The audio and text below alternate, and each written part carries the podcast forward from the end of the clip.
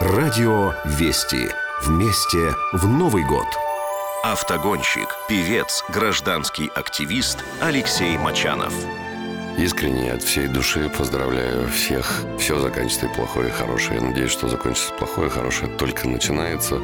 Пусть в каждый дом придет мир, благополучие, э, благосостояние. Народу улучшится, чтобы украинцы с разных регионов повернулись друг к другу лицом, пожали руки, начали говорить на одном языке. Языке нормальных людей, без разницы, какой это акцент. Немножечко казацкий или немножечко галецкий.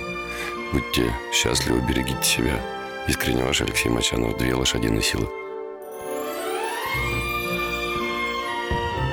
Радио «Вести» поздравляет вас с наступающим Новым годом!